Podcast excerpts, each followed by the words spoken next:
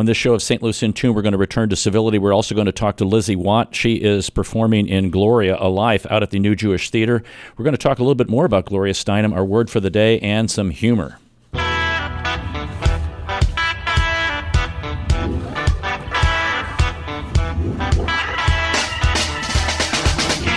Greetings, listeners in Listenerland. Welcome to St. Louis in Tune with Arnold Stricker and Mark Langston, where we size up current and historic events involving people, places, and things in areas such as the arts, crime, education, employment, faith, finance, food, government, health, history, housing, humor, justice, and sports. We originate from and connect the gateway city to what is happening regionally, nationally, and internationally. Mark likes to laugh when I go through that long, lengthy list of things that we're going to talk about. I know. It's if I can just do it a little slower. Let's see. Historic issues, people, places, things, areas such as art, crime, education, employment, faith, finance, food. That's government, health, history, housing, humor, justice, and sports. And the American way. Okay. I've got it down because it's like the 30-second elevator speech. It's great, and it's true. We do all of that. We do all of that, and we always return to civility. And it's important, folks, that you be civil with your neighbor, with the person you're driving with, maybe the person who's driving towards you, or any person that you interact with. Here's a good one. Ask your older relatives about their childhood, record their stories, and share the recordings with your siblings. Like most things in life, there's a finite amount of time to do. Amen. So true. And now that we have the ability to actually put these things on our phone, you know, we can do recordings on our phone. It's great to sit down with relatives, the elderly relatives, and say, Grandma or Mom and Dad, tell me about what it was like when you grew up, and just let the thing run. I missed a lot of that with my mom towards the end of her time with us here on Earth. She was, I don't know what it was. There was one, I'll never forget, 1 month when she just started just regurgitating so much about what was going on. I'm sitting there going, I want to record this. I wish I could write this down. And the Asian community seems to do this more than any other that I've heard. But they will add like a parent house or something, or a parent area of the house, and they're very big on generations within the same, under the same roof. So you have many different generations. You have the young, the middle-aged kids, and then the old, and everyone is together, all these different generations coming together, learning from each other. And I think it's a wonderful way to keeps families together. Yeah, sure does. Okay, we're gonna keep you together with our guest that we're going to be talking to.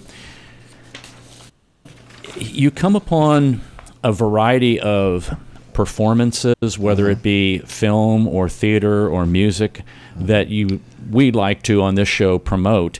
And Lizi Watt, she is a freelance performer. She's a director, theater educator.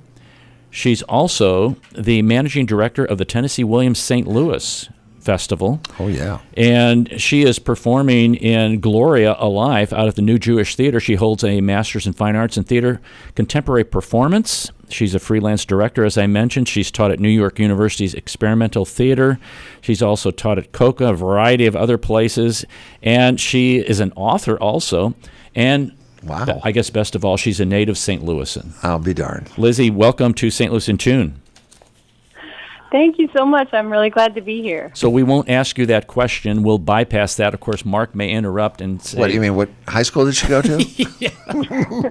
I proudly went to Brentwood High School. Oh, Brentwood. Yeah. We hadn't heard that one before. No, I haven't heard. And Brentwood is not a big school district, no. But a fun one, really, from what I hear. Yeah. It was really small. There were only about 50 of us in my graduating class, right. But it was a really wonderful place to be a teenager. I've heard that a lot. Where I'm in Maplewood, right adjacent to you, and my wife was on the school board for years, and she'll talk about how both Maplewood and Brentwood are just very small, intimate, I think, very neighborhood-like school district. So good for you. That's great. I like the smaller schools myself, but that's just me. So tell us a little bit about this play. It's very interesting. Gloria, A Life. As I've done a little research, there's 2 acts. And tell us about the person that you play. Sure. I'll just give you a little overview, and then I'll tell you about what I get to do.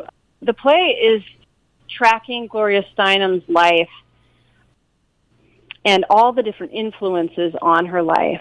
And that, I think, has been one of the most beautiful things about the process is a lot of people know Gloria Steinem and her history as a writer, as a lecturer, as a political activist, and, of course, as a feminist organizer. But we don't always know as much about the people who really brought her to the forefront, who helped give her a voice. And so in this play, we get to hear the voices of Dorothy Pittman-Hughes and Wilma Mankiller is one of the characters I play. Bella Abzug. We get to hear all these different voices that were all a part of that time, and that's been really beautiful to open up that world of really the second wave of feminism. It gives a background as to her mentors and, like you said, the influences. And how is it presented so people who are listening and who are wanting to go, how can they expect to see this? Is it like, is she reminiscing with these people, or how's that portrayed? Yeah, it's very direct. It's very open and direct address to the audience. Let me tell you my story. Let me tell you how this all started. Let me tell you how it's influenced. And as she's talking, the people that she talks about come in and out. So there's the amazing Jenny Ryan, who is playing Gloria herself, and then there's a group of six of us who get to play all the other roles. And so each of us plays between 10 and 15 other roles throughout the course of the play. Wow. And our costume designer, Michelle Friedman-Seiler, has given us these simple pieces to help transform us, and then we do physical and vocal work to shift characterization so that you get this glimpse of these people from our past. Now, it's interesting that the second act, this talking circle, and this is a variety, folks, so you understand there's going to be a variety of people that swing into the second act who are actually going to be having a conversation. And I'll let you pick this up, Lizi, but I want to mention that the play is being performed at the New Jewish Theater through June the 18th, and you can get tickets at the box office, 314-442-3238, but we'll talk more about that. So how does this guest responder talking circle kind of thing work? Yes. It's written into – a lot of times people will do a talk back at the end of a theater performance and let the audience ask the performers questions. This is not like that. This is really an opening up of the circle. The circle as a thematic element runs through the show. And this second act really invites the audience to share their stories in relationship to this period of history all the way to the present moment in terms of activism, in terms of social justice. What do we have to tell each other? How can we really listen and learn from direct experience of those in our community? So what happens is we wrap up the first act, and then we say, okay, now it's our turn to listen to each other, and we have a guest from the community come in and launch the talking circle. So they speak first, and then they invite the audience to share their responses. What's been the response of all of that? Because it's a different approach. Yeah, it has depended on the responder who's leading. Mm-hmm. In one case, we had Senator Tracy McCreary, and the conversation, she told a little bit of her story, and then the conversation to some degree was like about activism, and people spoke up about the way they were active in their community. Other times it's been more like someone shares a personal story about what it was like for them in the 50s or 60s, and then it launches one story after another, personal tales about, for instance, a woman who was married for years and ran the finances of her home and took care of the house and did basically managed the whole home life, and then was divorced and could not buy a house, could not get credit, had all these roadblocks in her way, even though she was a professional human being who had skills and knowledge and intellect and a history of dealing with money. But she, just because she was a woman, was held back in all these ways. So we get to hear these incredible stories from our community. That's a very interesting statement you made, because I remember interviewing teachers, women who were coming into the teaching profession who maybe had taught and then they stopped to have a family, and their kids were getting older now and they were wanting to get back in, and they said, when I asked, what have you been doing the last several years? I've been raising a family. And almost to the point, I don't want to say this in a bad way, where some were like, I was raising a family. And I recognized exactly what you said. That's a full-time job, and there are a lot of skill sets that go into that. And they should not be minimized or diminished, but they should be rewarded and recognized. As you've been... Yeah. Go ahead. I just think it points to some of the contradictions that we have in our country, just around like valuing children in this huge way on one side, and on the other side, devaluing teachers, and who are often majority women, low, wage differences, not being able to get an income that can support a family. There's all these contradictions that we're wrestling with. And even as a modern day, a woman who grew up in the 80s, 90s, in myself still having these stories of injustice, it feels like, wow, we've grown, we've progressed, and also we're still dealing with this stuff. Have you, in your opinion, have we digressed in any way? I don't think so. This is the meat of the play, I think. It's the history, and then how it's impacting right now. So I feel like all of these stories are part of the fabric. So has being in this play and performing, I know that it's validated some things for you, I'm presuming that, but has it changed anything or brought different perspectives to you? For sure. I think... this is my unique standpoint, so this is not to say all women my age or anything, but I feel like I grew up in a little bit of a void in terms of feminist education, because I grew up post-'70s, so it was like women accomplished a lot during the 60s and 70s. A lot was accomplished.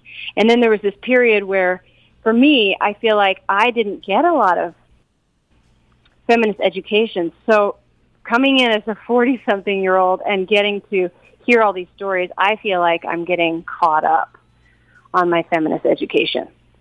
And I'm honored to be able to play Wilma Mankiller, who was the first female chief of the Cherokee Nation, who from inside of her community was just making all these changes for Native American people, and particularly the Cherokee community. So... it's just huge. It's huge to hear these stories and get to tell them and get to embody Wilma Mankiller, like an incredible piece of American history. And you have, if I may delve into that, you have a little Native American background yourself, correct? I am a member of the Wyandotte Nation of Kansas, yes. And explain what that means to people, because they may not understand exactly what you just said. I don't know what it means to people in general. For me, it's a part of my heritage, family history. Mm-hmm. It's a part of my heritage. It's a part of various members of my family in to different degrees.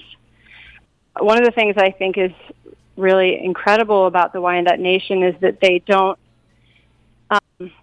measure your Wyandotte-ness according to your percentage of how much Wyandotte are you, how pure are you. It's really about your alignment with the Wyandotte Nation, and I think that's a really powerful thing for me as a young person raised in a Christian household, to be able to come through that and come back to my Wyandotte roots and say, this wasn't a part of my upbringing, but I can reclaim it. Mm-hmm. And I can say, I want that to be a part of my narrative.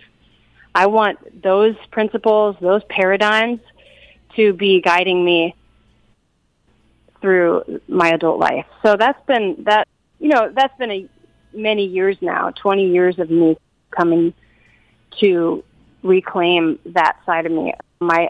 I have a very active uncle, Richard Zane Smith, who has taken on learning Wyandotte. He now teaches Wyandotte, the language, to the people. He's a potter. My cousin Jamie Zane Smith is a potter. They're very directly growing those roots, nurturing those roots themselves. And I respect that in huge ways. So they're my heroes. It's really given you, from what I've been listening to you talk about, between that and also the play, it's filled some gaps in your life and shored some things up and gave you a little more well-rounded understanding of humankind to do some of the things that you do, whether it's through educating or performing or directing or things like that. That's my viewpoint of that. And I can see that.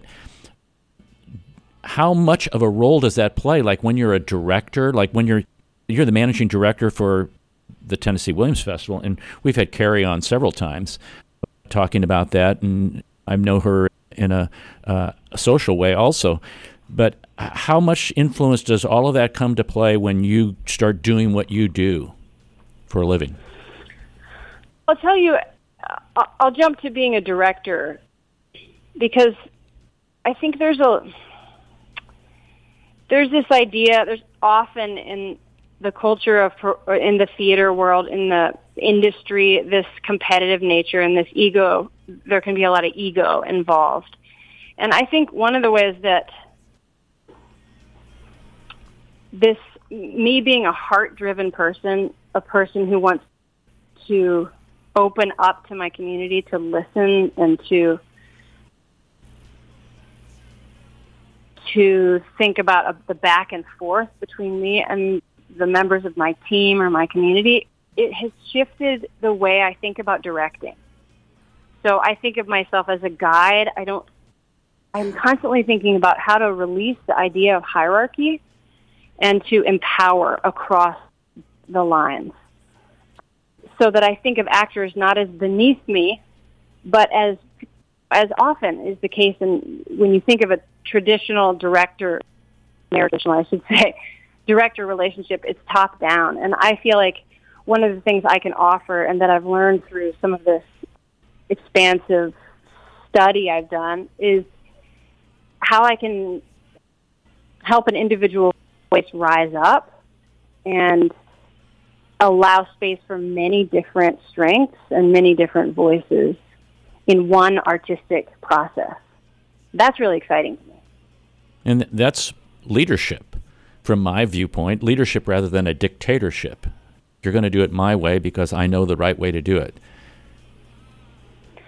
Yeah, I think that's the exciting way for me. I'm inspired by that. I'm inspired by young people, by what they have to offer. I definitely pause sometimes with hearing the real young people. The way they spout sometimes is shocking. But yeah, I keep thinking to myself, we have a lot to learn, and we can keep integrating the new ways of thinking and the new ideas, and just try not to have a blanket statement about any one thing that says it has to be this way or it has to be that way, but really try to listen to the individual stories and let it move us. Let us be moved. Let it change our minds. This is Arnold Stricker with Mark Langston of St. Louis InTune. We're talking to Lizi Watt about her performance in Gloria: A Life. And piggybacking on that, when you were a budding young actor, were you afforded that opportunity? And doubling up on that question, Who was the one that listened to you as you were a young actor? I had a couple incredible women who really empowered me. One was Anita Lippman / Grunman, teacher at Brentwood High School. Just saw something in me and kept giving me the opportunity to express something that I think is beyond just me, but is like an ability to channel or empathize to such a degree that I can channel a variety of characters with my whole heart. So that was that influence. And then I had an incredible professor in undergrad named Cookie Ewing in Memphis, Tennessee. She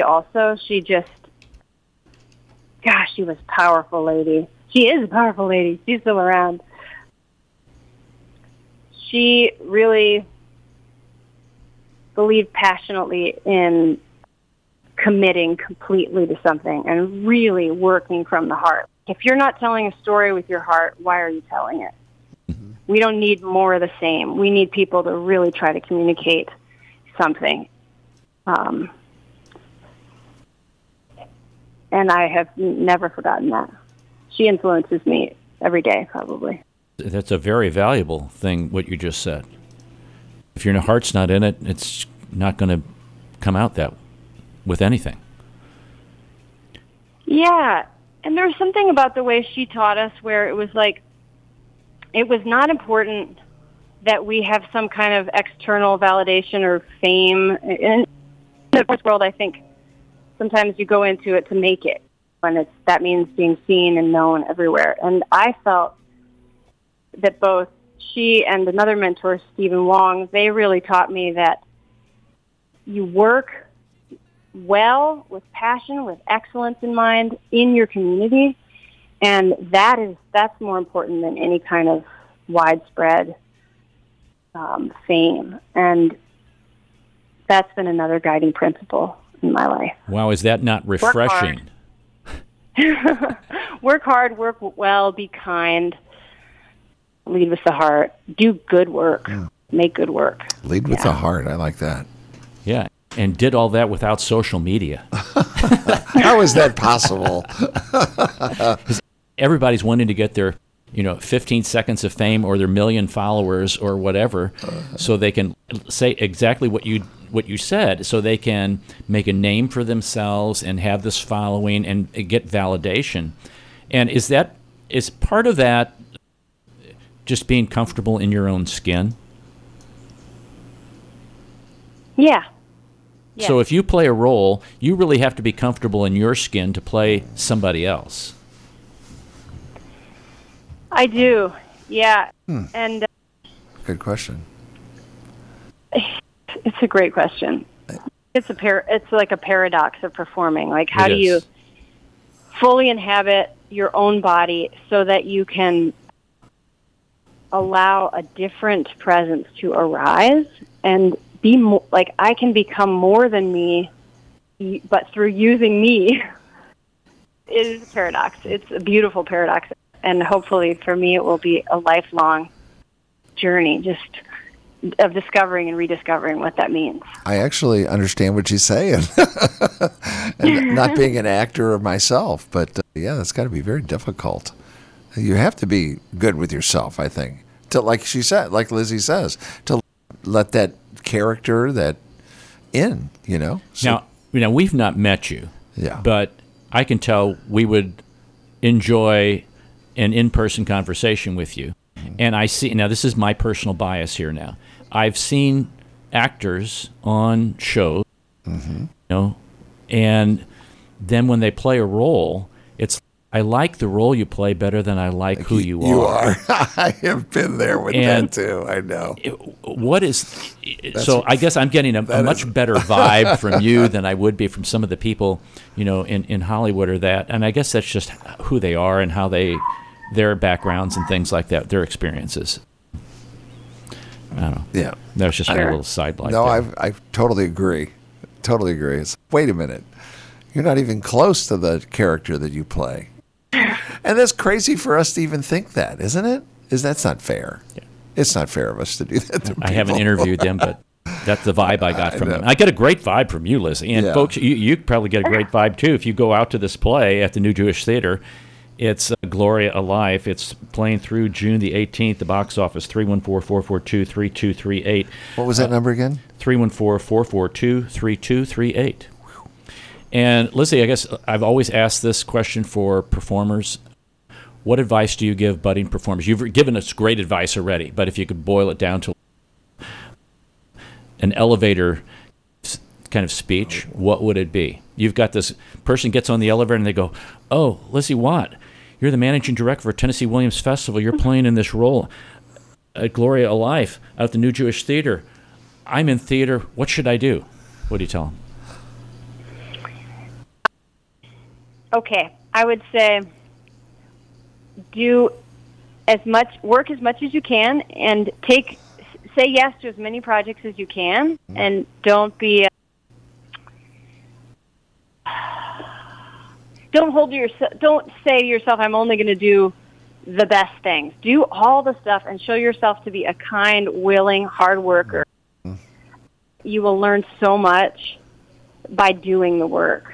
And so in some cases that might be you're like helping the costume shop. In other cases it might be you get a role you really love. And in another case you might be a tree in the background. Just work and watch people and listen and be kind. Mm-hmm. Really, I think that's what I would say. That industry, Lizzie, you only get better by doing it. So it's, like you say, anything that you can do it. I think I believe that. Just no matter how big or small, do whatever you can. And I think some of the most brilliant people in the industry that you're in are able to do everything. Like you say, work in costumes or whatever they call it. Work on the set, but also be on the stage or be the lead or be a tree. But I think the more you can learn about the more things in your industry, I think that's the key to it all.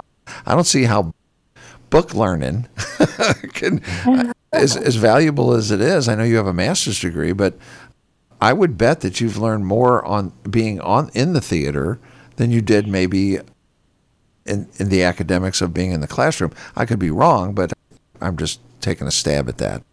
I was very fortunate to have a practical training MFA program. We were in the studio every day. And actually, I really appreciate an education from going out all directions. Like, read a lot, talk to a lot of people. I think as a performer, you have to play characters you don't necessarily relate to. And the more that you can be open and listen and be able to empathize many directions, the more you're going to be able to play truthfully all types of characters. I don't mean to back up my comment, but I don't want to take away from the education, the academic of it, because I think that's just as important as being a tree, being a lead, working in the costume department. I think the education also. I didn't want to make that sound like it's not, because I think it is too. Yeah. I think that's a real important. No, I think they're both really valuable. It's sure. A balance, I would say. Yeah. What I found fascinating in what you said is some people may find that, gee, I like working sound, or gee, I like working costumes, or I like working set rather than performing. Or I thought I would perform. Mm-hmm. I'd rather do the set, or I'd rather do costumes. Right. And I know just from my music background that you learn as much what not to do as what to do when you're observing conductors, directors, other actors, other performers, and how they stage things. You learn that didn't work out very well. I'm going to store that one, or that worked out really well. Right. And you've done a tremendous amount of acting and directing, and kudos to you that you still love to do it and want to pass it on. Absolutely. I feel like I'm very lucky that I get to do what I love. People would be lucky to see you out at the New Jewish Theater, which is taking place through June the 18th. It is the performance of Gloria: A Life, and You can get tickets. We'll announce that number because my screen just turned off, and we'll get that to everybody. But Lizi, thanks very much for taking time with us to talk about this, and we look forward to seeing you out there at the performance. Thank you so much. It's really a pleasure to be on with you all. Thank you. Take care. Have a great weekend. Thanks, Lizi. Thanks so much. Break a leg, okay. Thank you. Okay. Thank you. All right. Bye now. Oh, sweet lady. That's a great advice, Mark. Yeah. Oh, my gosh. Yeah. Oh, I think so. Kindness and integrity and, doing as many roles as you can take. Mm-hmm. I know. And learning from those things. Makes sense to me. Even if you've experienced behind the scenes and then you're on the stage, you'll understand what's going on. I just think it makes you a better, well-rounded performer. Just the more knowledge is power. It really is. And I learned, for those who don't know, I was a band director, wanted to be a band director since 7th grade. And when you play in bands, you learn rehearsal technique, and when you play under a variety of directors, you learn what works and what doesn't work just by listening and observing, and when to do certain things and when not to do certain things. And I can imagine that if you have the opportunity to be an actor under some really fine directors or some mentors, you can watch how they stage things, how they interact with people. It's all, you're absorbing, you're just a sponge. And if you're not paying any attention to that stuff, you're really missing out on how to become more refined in your profession and in your craft. Amen. So I'm not worthy. So we're going to take a break. We'll be back for our next segment of the show. This is Arnold Stricker with Mark Langston of St. Louis InTune on the U.S. Radio Network.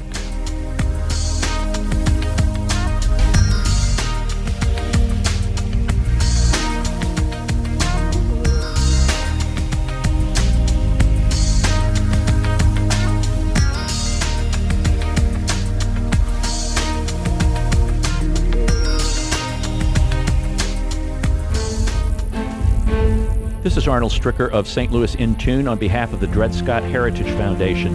In 1857, the Dred Scott decision was a major legal event and catalyst that contributed to the Civil War. The decision declared that Dred Scott could not be free because he was not a citizen. The 14th Amendment, also called the Dred Scott Amendment, granted citizenship to all born or naturalized here in our country and was intended to overturn the U.S. Supreme Court decision on July 9, 1868. The Dred Scott Heritage Foundation is requesting a commemorative stamp to be issued from the U.S. Postal Service to recognize and remember the heritage of this amendment by issuing a stamp with the likeness of the man Dred Scott. But we need your support and the support of thousands of people who would like to see this happen.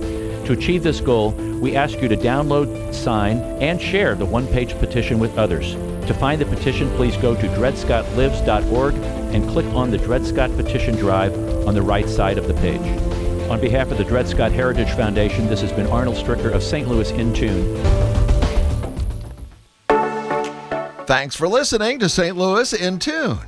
On each and every show, we strive to bring you informative, useful, and reflective stories and interviews about current and historic issues and events that involve people, places, and things. Hey, we cover a wide range of content in the arts, crime, education, employment, faith, finance, food, health, history, housing and humor, justice and sports, and that's just to name a few. While St. Louis InTune originates from the Gateway City and covers local topics, we connect to what is going on nationally as well. If you missed any of our previously aired programs of St. Louis InTune, simply visit stlintune.com. That's stlintune.com. There you'll find every show from our first to our most current. Use the search engine and look for a show that might interest you. And if you have an area that you'd like us to examine deeper, let us know. Just drop us a line at stlintune@gmail.com. That's stlintune@gmail.com. St. Louis InTune, heard Monday through Friday on the usradionetwork.com.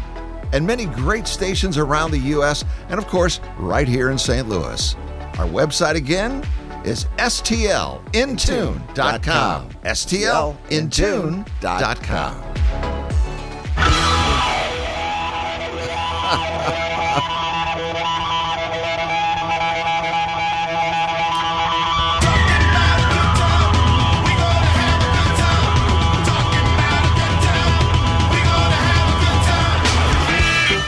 Welcome back to St. Louis InTune. This is Arnold Stricker with Mark Langston.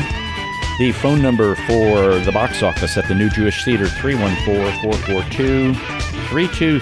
314-442-3238, box office at the New Jewish Theater. The presentation of Gloria: A Life is going on through June the 18th.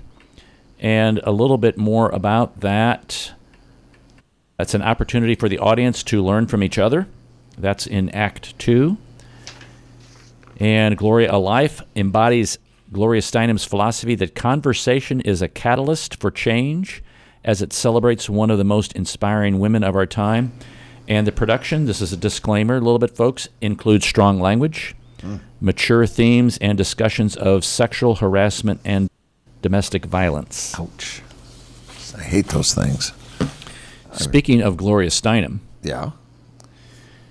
I thought we'd talk a little bit about her. Some people remember her by a few things. And it's kind of like anybody else. Remind me. I was sitting there racking my brain. I know the name. I'm sure I know the work. Big women's activist in 60s and 70s.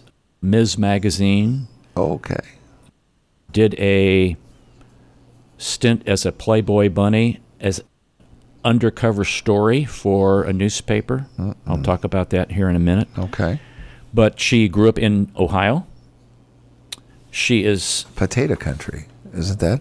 Is Ohio or Idaho? No, it's Idaho. Idaho. Okay. It's got an O in it. Those months with, or those states with O's. Idaho potatoes. They get me confused. She is 80... I'm doing my math here now. She's still around with us. 89. Okay. 88 or 89. Okay. She's 89. I just saw her March 25th birth date there. But grew up in Toledo. Toledo. Yeah, Holy Toledo. The second child. Father was a traveling salesman. Parents divorced when she was 10. Her mother was mentally ill.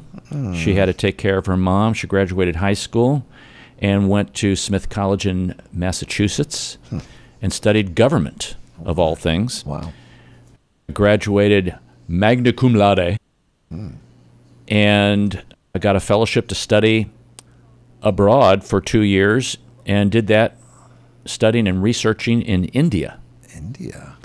And that's where she got this inspiration and interest in grassroots activism. She worked in the women's liberation movement and for the Equal Rights Amendment. She started her professional career as a journalist in New York, did freelance pieces for various publications, and then it was tough in the late 50s and 60s. She admits to getting what would be called plum assignments, when men ran the newsrooms and women were mainly secretarial kinds of behind-the-scenes kind of people. She wanted to do a quote-unquote woman's page, like a lifestyle, and do some female-centered or fashion topics. And what years were those? The late 50s and 60s. Wow, that she was ahead of her time then. Yeah, and when she suggested political stories to the New York Times Sunday magazine, the editor said, "I don't think of you that way." So she gained national attention in 1963 when Show magazine hired her to do an undercover report on the working conditions at the Playboy Club. She wrote an exposé, "I was a Playboy bunny," and went into everything related to that. She struggled to be taken seriously as a journalist after that assignment, and she helped found New York Magazine, where she became the editor and political writer, and still is on that board. She also first publicly spoke in 1969 about legalizing abortion in New York State. She promoted some feminism and engagements within the women's movement in the 1970s. There was a feminist activist took over the Ladies' Home Journal, and they staged a takeover, arguing that the magazine only offered articles on housekeeping but failed to cover women's rights and the women's movement. So she then founded Ms. Magazine to become that, I guess, venue, and it debuted in 1971. This is the one she's still in an emeritus capacity for, not New York Magazine. And it debuted as an insert in New York Magazine. Oh. So she's always been dedicated to the cause of women's rights, and she was with someone who helped form the National Women's Political Caucus. At 2000, at the age of 66, she had been long single. She married her husband, entrepreneur and activist David Bale, who died of lymphoma a few years later. Oh my! But she's been a writer. She's authored several books, including a biography on Marilyn Monroe, a bestseller, My Life on the Road. She's published and reprinted in numerous anthologies. She was presented with the Presidential Medal of Freedom in 2013. Wow. And in 2017, Rutgers University created the Gloria Steinem Endowed Chair in Media, Culture, and Feminist Studies. Holy smoke. I had no idea. And she is a member of the Women's Hall of Fame. I bet she's probably... Which is where I got that information. Oh, okay. I wonder if she knew Marilyn Monroe. I guess you don't. You can write a biology without knowing the person. Yeah, they would have overlapped in time. Yeah, they would have been. They would have been actually pretty close to the same age. Right. I think. I agree with that. Pretty. So right maybe there. They crossed some paths, or she found out what was going on with Marilyn was like antithesis of where Gloria Steinem wanted to be, or where she thought Marilyn wanted to be. Or right. Who knows? I bet both. Yeah, both of them were very advancing women. I think. But wow, interesting write-up about her. Yes. Honestly, I knew nothing about her like that. No, I had remembered Ms. Magazine. Mm-hmm. That was pretty much kind of it. Boy. But the fact that this play really goes into, and I think what's interesting about the play is, not having seen it, but just reading about it, is this Act Two where the actors begin this discussion and these guest responders, and there's a different guest responder each time the play is presented. So if you want to go to the website, that's jccstl.com, jccstl.com, and there's enough information there where you can check on the New Jewish Theater, and it will show you exactly who these people are who are coming in. Some of them are individual who've been politicians, who are past and current politicians, other notable women individuals in the area. And so the conversation, as Lizi was talking about, is springboarded by that and then involves different members of the audience. So it can take a different flavor as the moderator or as the guest responder launches that kind of talking circle. And it really is a learning experience, and it's quoted here, it's the way we discover we're not crazy and we're not alone. Sometimes I think people like, am I the only one that thinks this way, or am I just crazy? So crazy and you, the talking kind of goes circle, together with the me. Talking circle is to reaffirm that I'm not crazy. Oh, that you're not, okay. And that, yeah, there's other people that think the same way I do. I don't think there is. No, I'm just kidding. I am kidding, honestly. You're probably right, though. So you are. I would say, don't throw a pomander at me. Is that our word for the day? Yes. Is it a pomander? So we've moved on to, we need to like a little thing. Or excuse me, it could be a pomander. Like we should have it like a, it's time for the word of the day. We need something better than that, though. I don't. So we'll get that trumpet in tune. That's my gosh. That kind of fits the word for the day. Push in a little bit there. It's too flat. Okay, let's go again. Ladies and gentlemen, it's time for the word of the day. Okay, there we go. All right. So it could be pomander or pomander. Okay, I think the correct pronunciation would be pomander. I'm going to go with pomander, and I haven't. All right. I'm not reading it. So. Talked about throwing something because why do you look at me when you say that? It's because of I'm looking at the definition of what this is, and I'll give you another sentence in which it would be used. Good, let me see. I want to take a guess. I opened the closet and the smell of the pomander overwhelmed me. Sounds like a dead critter. It's a mixture of aromatic substances balled together and carried about a case, it's like a perforated ball, a clove-studded orange. My mom used to do that. She'd stick cloves in oranges and then stick it in the closet. Really? That's why I use that example. Mm. Have you ever smelled those things? No. Oh, my gosh. It's like you open the closet. Oh, she should knock me out. Oh, so it wasn't good. Oh, it's supposed to keep things fresh. Okay. Cloves. Okay. Yeah. But I could throw that at you. Uh-huh. Because it was in an orange. But it's something, it's an aromatic substance that's put in and to safeguard against like infection or staleness or something like that. Did you ever talk with your mom about that in later years? No, I just I realized I would never do that in my life to my children. Yeah. Okay.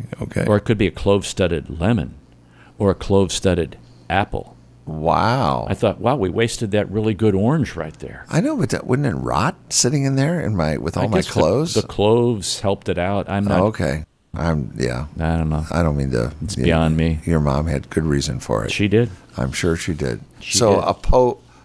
Pomander. Pomander. A pomander. P-O-M-A-N-D-E-R. Pomander. Sounds like a salamander, a pomander. Yeah. It's just this. So if you see like a cachet would be a pomander. Oh, my goodness. Wow. I'm getting into another word. Here he is. Look, folks, he's academic. He's throwing... Ladies would have a cachet of things in their undergarment drawer to keep them smelling fresh. A pomander in there. That's right. They could put a pomander in there. I know. Throw a pomander in there. Just don't use cloves in an orange. Wow. No. Let me see. Hold on. That's, no, don't do that. That is our word for the day. Man, I got to get rid of that trump. It really bothers me. I know. You don't like that one? Okay. It's so out of tune. I'm going to call you tonight at 1 a.m. and you'll say, hello? I'm going to throw it at you. That is so awful. It is terrible. There's a lot of terrible things, but there's some good things in the world. That might be one of them. Did you know it's National Best Friend Day? Oh, wow. Yeah. Do you have a best friend? I do. Who, me? My wife. Oh, okay. That's good. Good answer. Hold on. It would be Papa InTune. Oh, no, wait. I'm sorry. It's definitely the wrong one. Because when you stop and think about best friends, how many people really have a best friend?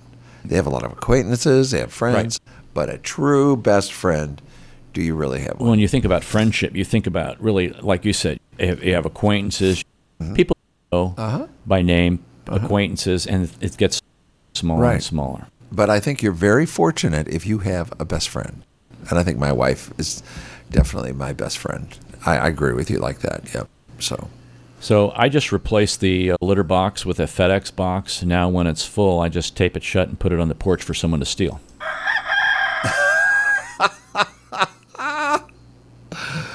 What? Your fingers have fingertips, but your toes don't have toe tips. Yet you can tiptoe but not tip finger. Oh, my.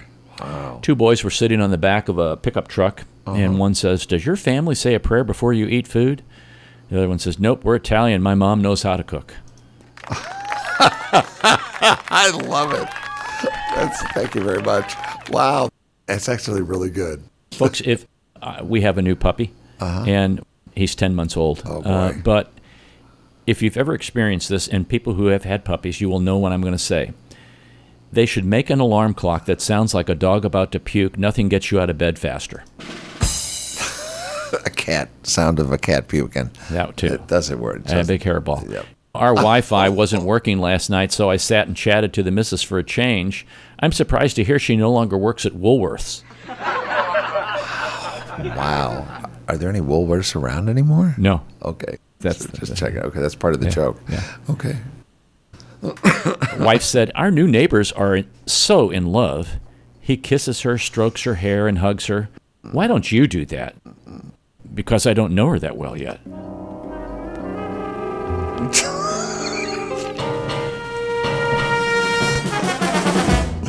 Twilight Zone. Hey, maybe some of you can identify with this. You go to the store and you buy something, and I didn't get around to eating that.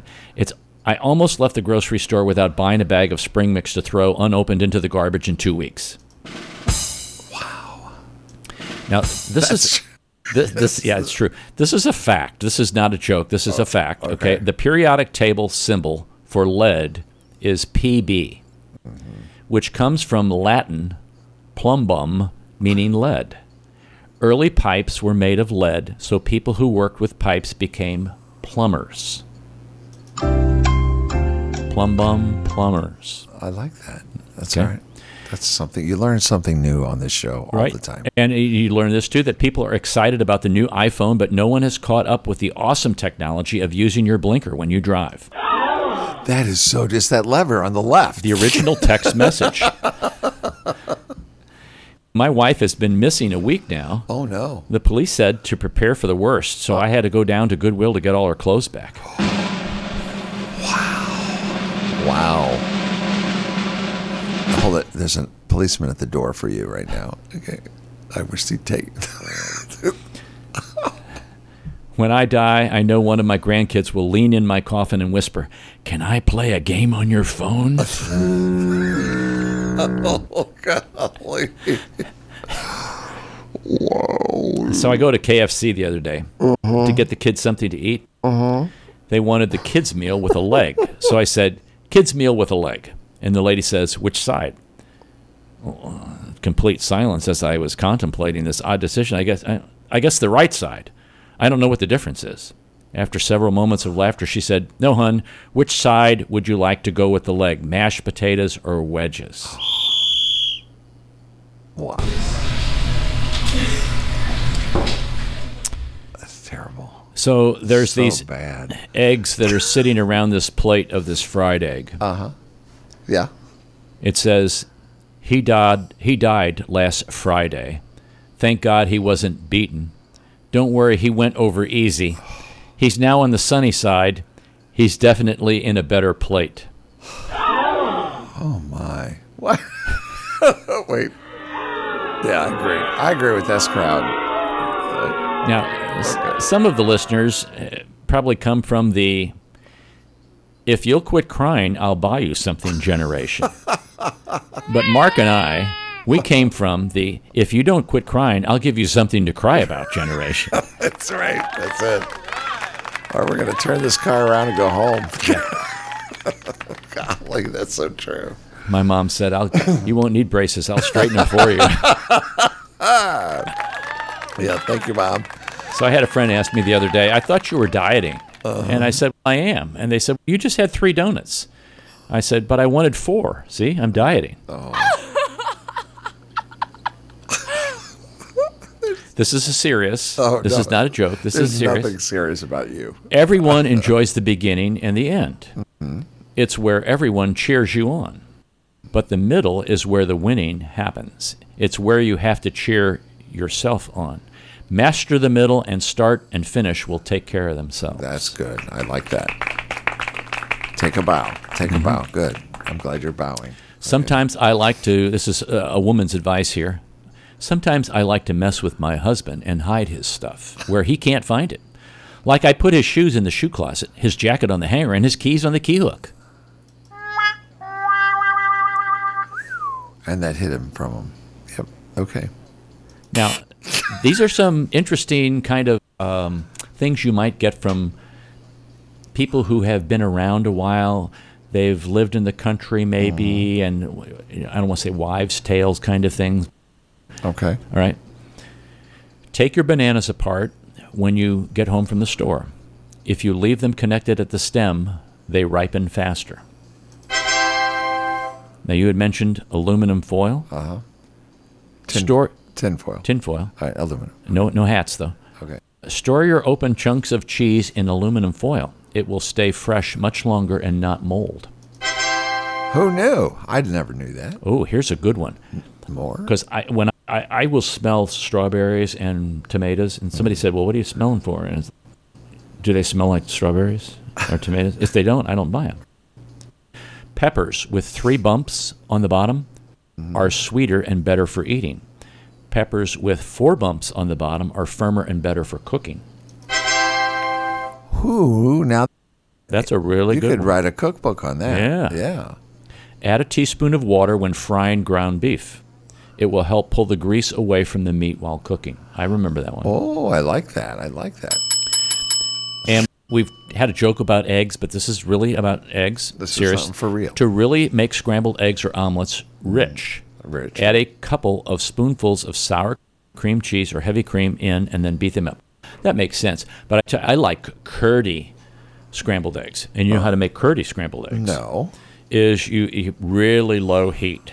Never. And you put that on, and you have a spatula, and you're constantly moving them, and they'll curd up like cottage cheese a little bit. I really like curdy scrambled eggs. There it is again. I know it. Yeah. Right. And then there was the Magnus Chord Organ Big Book of Easy Funeral Hits. Simple one-finger grief chord chart. And it has such hits as Grandma Had Secrets, Who Gets What, I Just Knew I'd See You There, You Call That a Y Incision?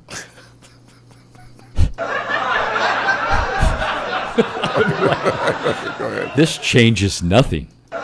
Or the song, Nice Tears, Baby. How about this one? Did he always have that there?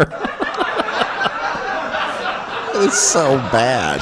Or Shut Up and Mourn. or the last one, That's Over. Oh my goodness for that. Wow, that's really bad stuff. Stop laughing, you guys. Come on. They won't quit. Oh, I'm crying. Okay, wait. This one. No, I'm crying. I can't find it. All right. Oh, mercy. Lord. Hands on those buzzers, please. Please don't pop those buttons. I want to know what I'm taking home, Art Fleming. Really good. No, sorry. No, that's not it. What am I taking? You'll receive some parting gifts from us. Thank you so very much. Yeah, we got parting gifts for you. First, you got to take my glasses off. You'll receive some parting gifts from us. Thank you so very much. I feel sorry. Well, folks, we're going to stop with that right now and hope you haven't had an accident listening to this. Is that enough? Driving your car.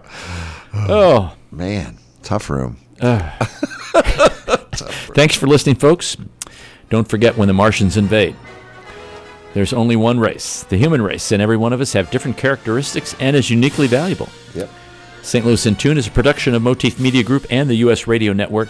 For St. Louis InTune co-host Mark Langston, I'm Arnold Stricker. Remember, walk worthy and let your light shine.